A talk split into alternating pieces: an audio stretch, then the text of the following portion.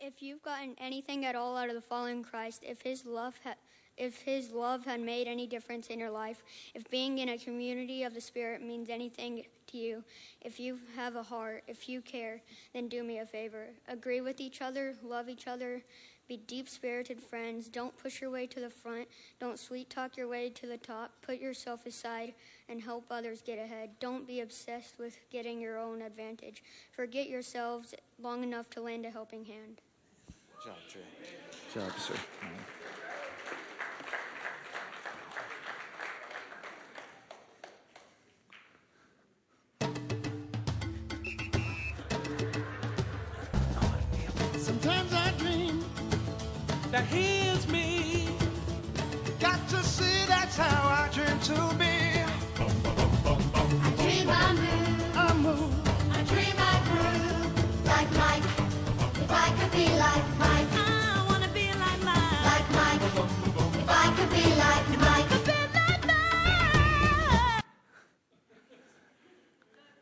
You had to see that coming, right? Like, I mean, we we just talked about it, but that that song is it's always been so catchy, and hopefully it's in your head. Hopefully, I hear you singing it later today, uh, like Mike. If I could, hopefully. Um, if you grew up in the early '80s, '90s, uh, 2000s. Um, man, you probably have heard that song. You probably sang along to that song. Uh, you probably know who Michael Jordan is. Um, also, around that era were a few Christian bands who liked to take popular secular songs, songs that weren't necessarily about the love of God, and they would remake them. Um, they did that to, like Mike. Do you want to, do you want to hear it? Like Christ, if I could. Really simple. Um, really simple. This is our our final week.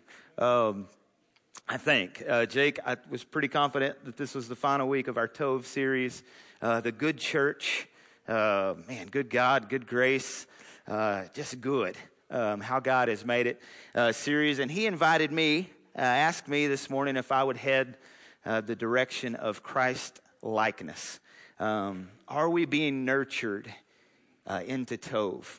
Are we in an environment where we live, where we work, where we dwell, uh, that's transforming us to look more and more like Jesus? Has empathy found its way into every part of our lives, especially those people that God puts in front of us? So, our direction this morning is very simple uh, the way of Jesus, um, being like Christ. It is the cross bearing life. So, if you want to be like Jesus, you have to surrender to Jesus for the sake of others. That's what it's about. And that seems to be the heart of all Scripture. And it's going to be where we focus our time together this morning. So, if you would, uh, I'd like to pray. I know we've been praying for church families around our community, and this morning, I'd like to pray for other student ministries in town and surrounding towns so that you'll hear that in our prayer time. But let's just uh, go before the throne together. Father of all mercy, um, you know our hearts, you know our minds, you know the acts of all your people. God, you know all, and you reveal your truth in Christ. Give us this morning, your people, a deep knowledge of your gospel, which unmasks our pretenses, our quest for power, our sins. Help us to know the truth of your grace, which transforms us into Christ likeness. God, I want to lift up the other student ministries in town. Thinking of the, the Catholic Church. God, I'm thinking of the River. I'm thinking of the Abundant Life. I'm thinking of Central Baptist and First Baptist. I'm thinking of the Methodist Church family, First Christian, the Presbyterian Church, Father. Thinking of the teenagers that meet there, the adults that surround them. God, may their ministries flourish. God, may their teenagers find relationship with you that changes the way they live at school, the way they live at home, and just alters their direction in life because they've met with you, God. May these churches be places where kids and families find home and relationship with you, God. Nurture us all today into looking more like you. In Jesus' name, we say, Amen. In uh, 2016, 2016, uh, there was this man. Uh, he boarded this train or subway train in Vancouver, Canada, and immediately, uh, about the time that he stepped onto the subway, started shouting and cursing and, and uh, doing all these erratic movements. Whether he was on drugs or mentally ill is unclear. He just scared all the other passengers so much that everybody had kind of shrunk back into this corner, except this one lady. Uh, this 70 year old lady reached out her hand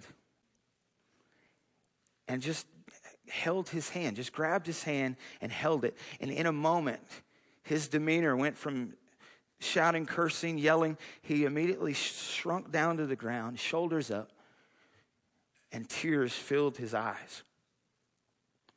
This went on for a little while as they drove, and then it could have been the next stop, but it could have been his stop, I don't know. But he just, the next stop, doors open, he got up, thanked the lady, and then walked off the train.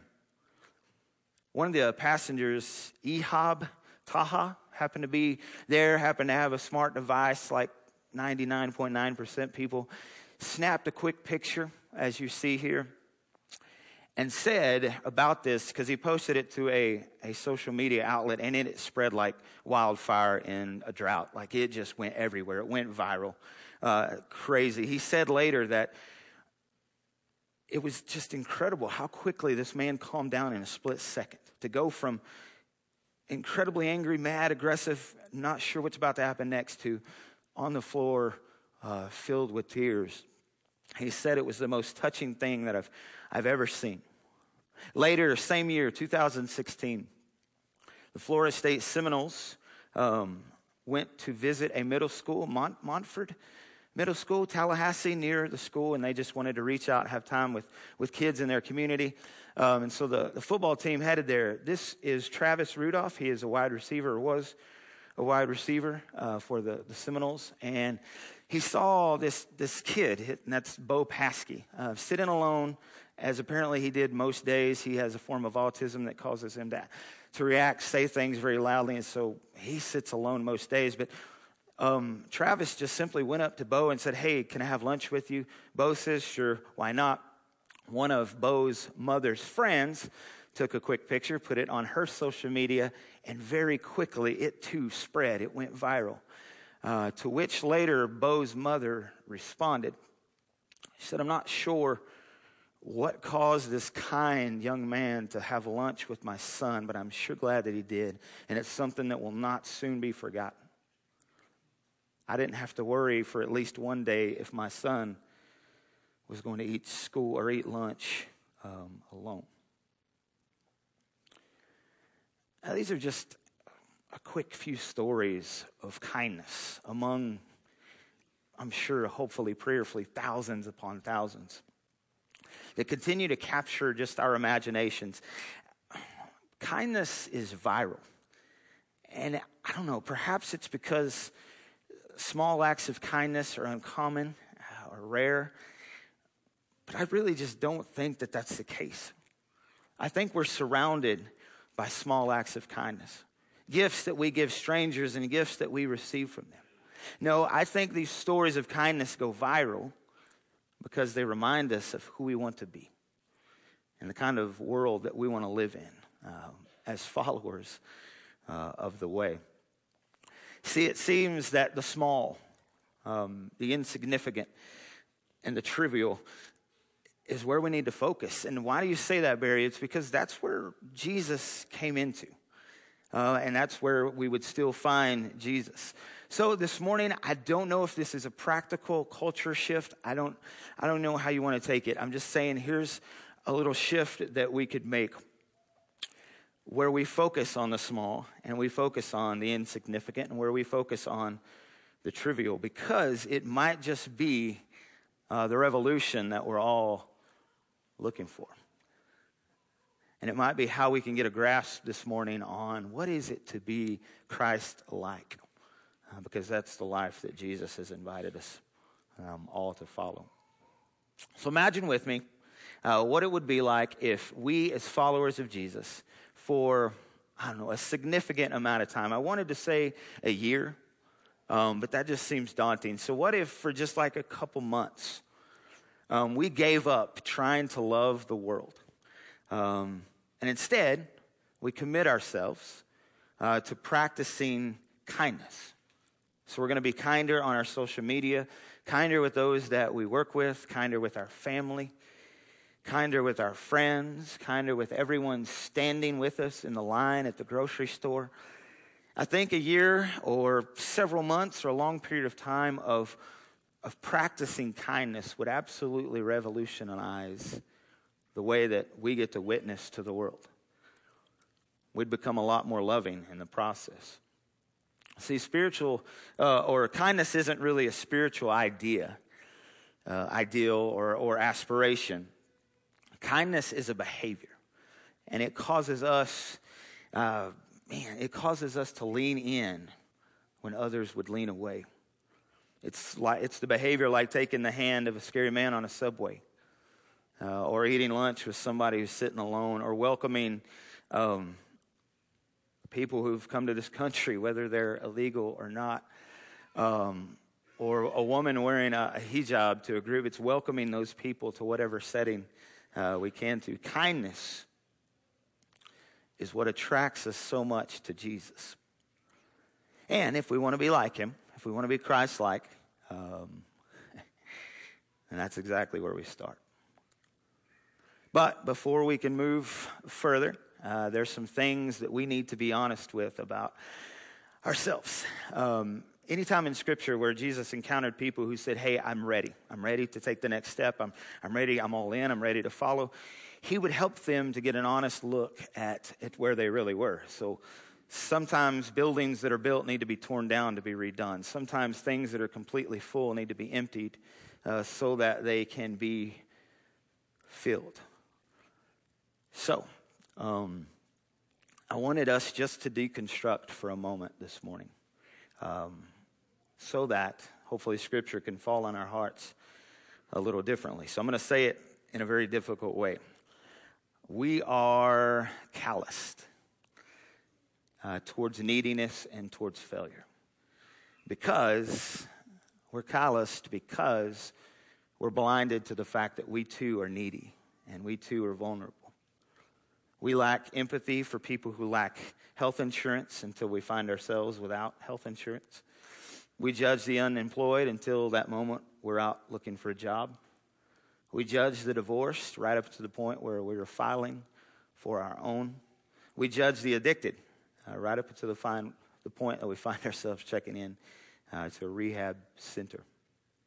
This, this will to be empathetic or to this fortitude, this, this desire to embrace flows out of empathy. It flows out of compassion. And, and compassion flows out of recognition of our own weakness, that we're vulnerable and that we too have needs.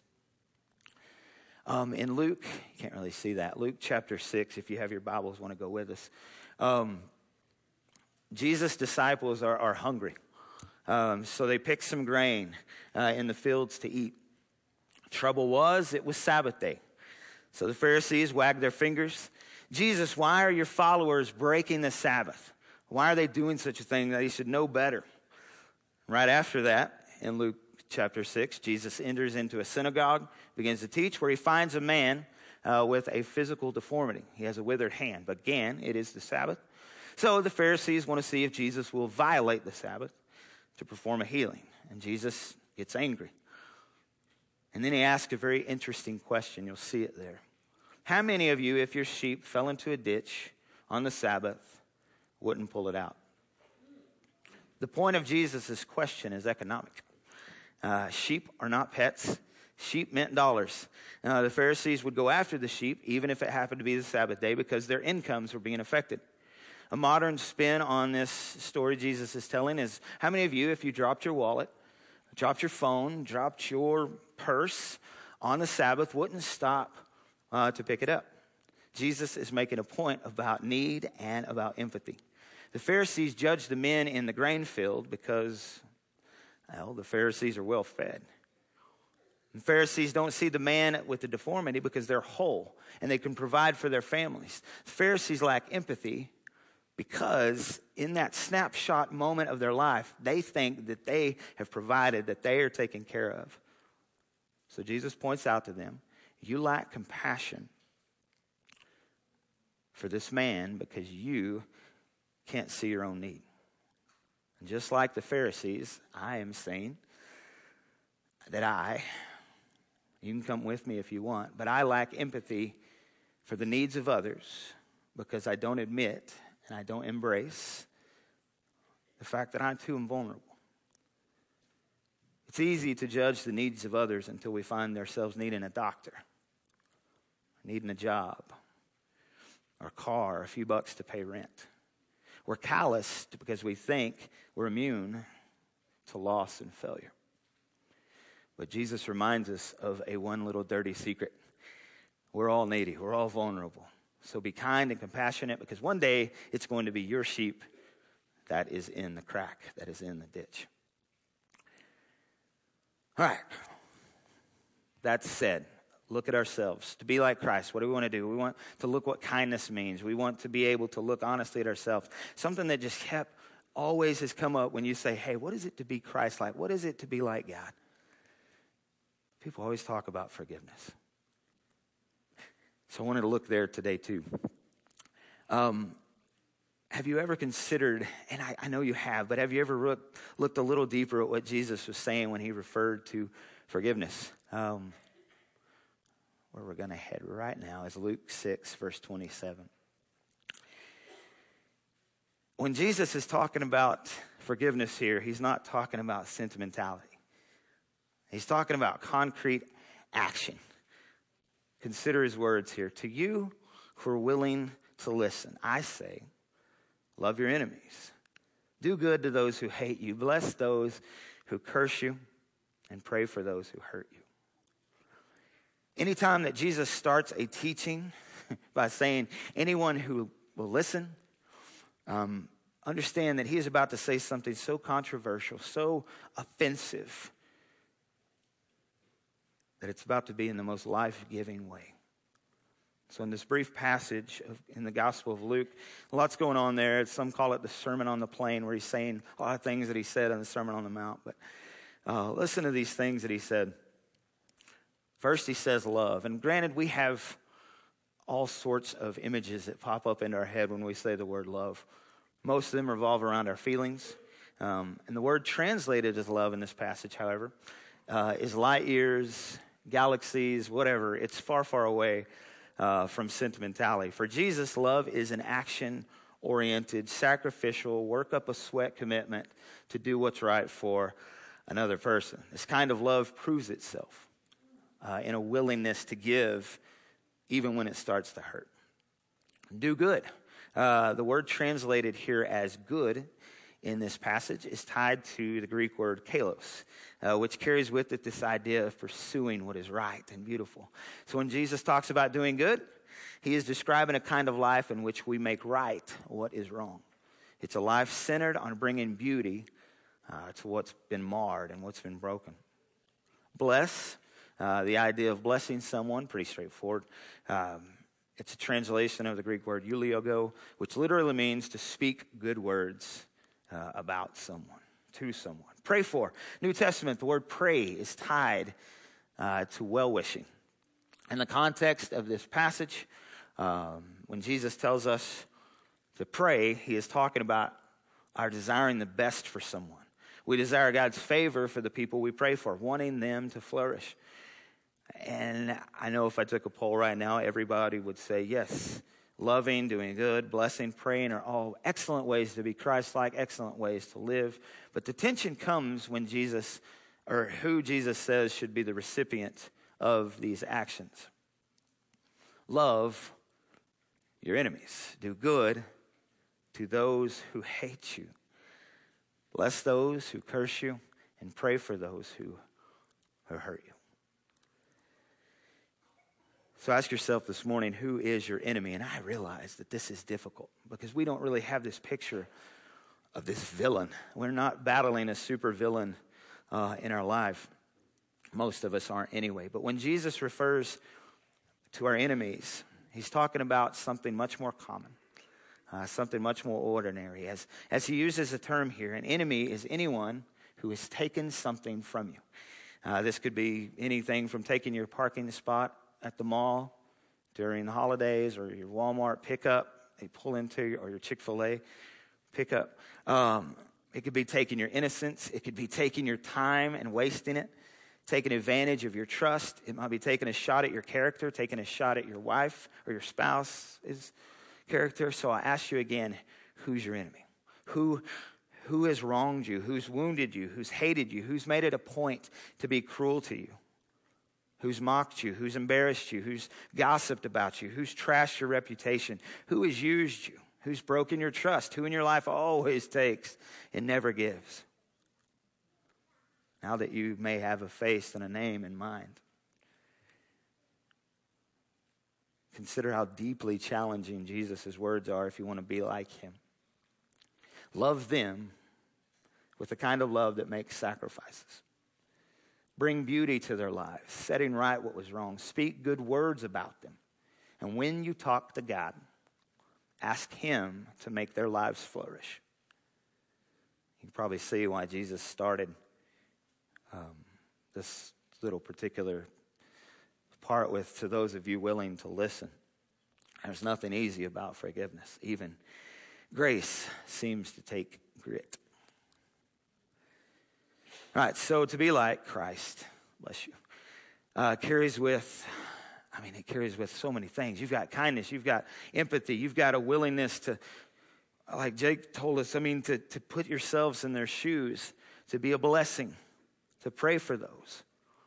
Um, the writer of Luke, um, the gospel writer Luke, as he does in Acts, um, as many other biblical writers do, they, they've organized scripture and stories and parables and Jesus' teaching in such a way that you get taught and then you see practical application. You get to see, all right, that's great. Well, how does that look like? And so Luke 6, there's a lot of teaching, but then Luke chapter 7, there's story after story of Jesus out in his community. And today I would like to land there, not only because this is my wife's favorite, uh, I don't know, particular portion of scripture, scripture or story in scripture, but just because, I don't know, I just want you to draw some conclusions and just leave it with you uh, today. But Luke chapter 7, uh, beginning in around uh, verse 37, uh, Jesus is invited to a party, a party by a Pharisee uh, we find out that his name is Simon. Um, and there's no indication uh, that in, in this invitation that there's any form of trap. Um, but there's also no indication that Simon considers Jesus to be socially equal with him. I mean, you can tell pretty quickly as you read through this story why not. But um, of course, they would have had a lot in common. The Pharisees and Jesus, they both loved the law. They loved the Torah. They loved the law of Moses. They loved Scripture.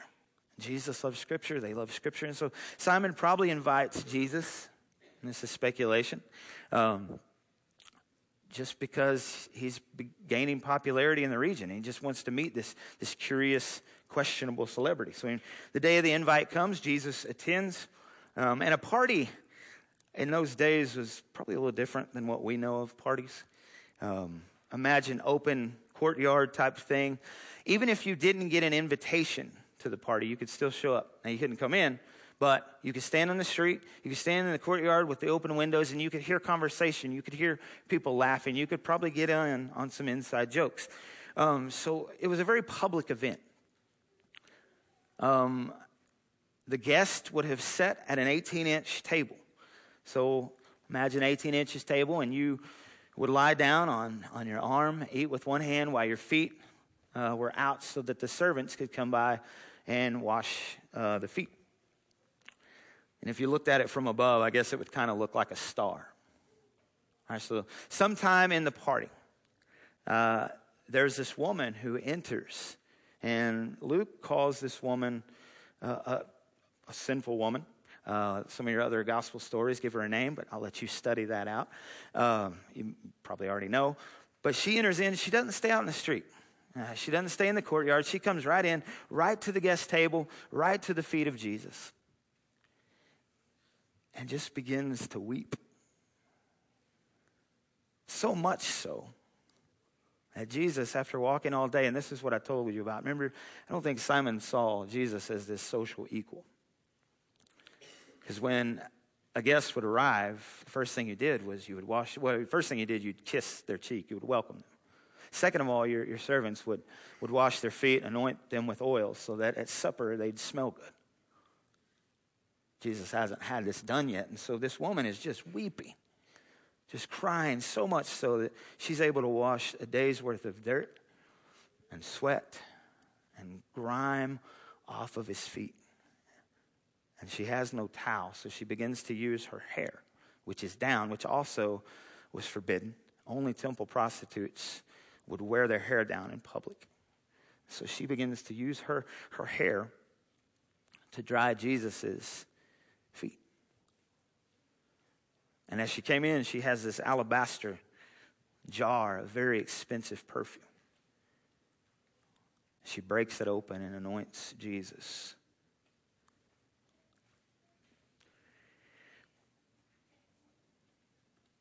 Obviously, Jesus has flunked Simon's test.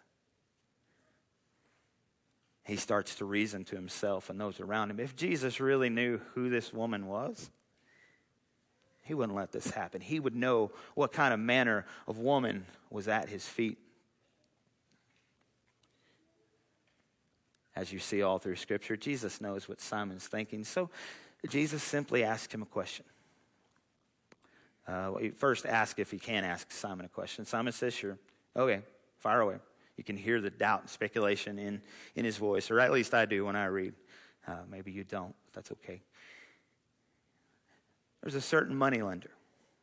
He gave, we'll just kind of figure it out in our own terms, gave $900,000 to this one person. And to this other person, he gave, I don't know, $9,000. Well, when it came time to pay up, neither of these men had the money to pay anything. This moneylender sees this and says, I see that none of you can pay your debt, so I'm just going to cancel your debt. Don't worry about it. You're free. You're de- no more no more payment. Don't live. You don't have to worry about it. I'm not coming after your family, nothing. You're free. Jesus asked Simon, Who will love me more? And Simon says, Well, I guess the one that had more of their debt forgiven. Then in verse 44 of Luke chapter 7, Jesus says, See this woman? I entered your house. You gave me no water for my feet, but she has wet my feet with her tears and wiped them with her hair. You greeted me with no kiss, but she has not ceased from kissing my feet. You did not anoint my head with oil, but she has anointed my feet with this perfume. So I say, her sins, which are a lot, have been canceled, forgiven. In verse 47.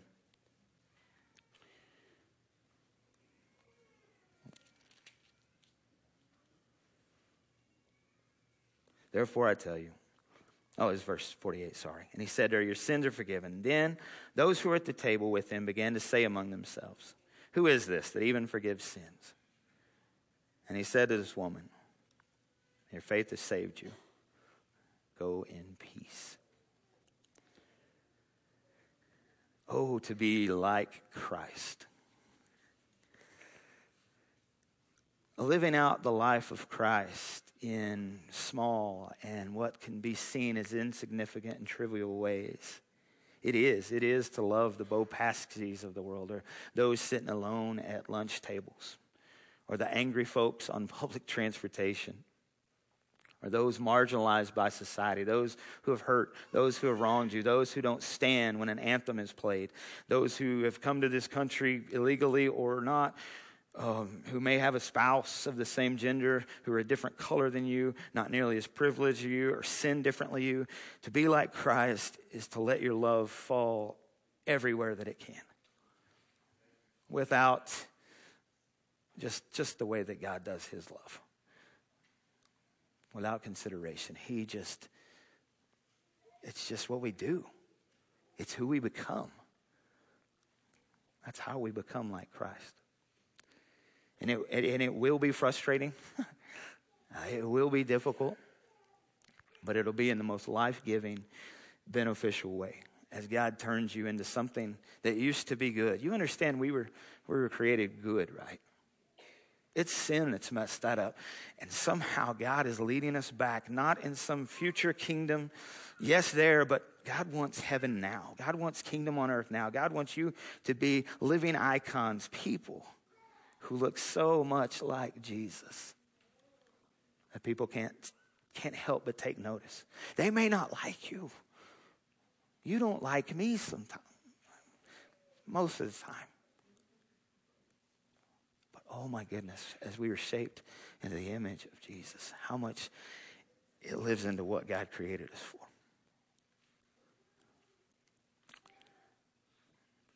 Normally, I would like to close in a way of like, here's the way I'd like you to take this scripture, and here's what I, I don't want to do that today.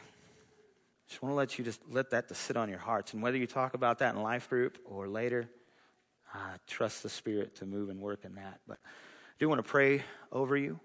Um, and man, if if you have, I know we always offer this front row. Like, hey guys, y'all sounded beautiful this morning when y'all worshipped. That was cool. Um, proud of y'all. Proud of people struggling that like I don't know if I want to sit in this. And then coming up front, there's a lot of cool things going on this morning. Um, if you have eyes to see and ears to hear what the Spirit is doing. So, Father, I just ask a blessing over this church family. Uh, God, if we remove all the, the fluff, all the, the hardness that we've put between you, God, I'm just thinking of yesterday when I was mean to my own family. We just want to be like you.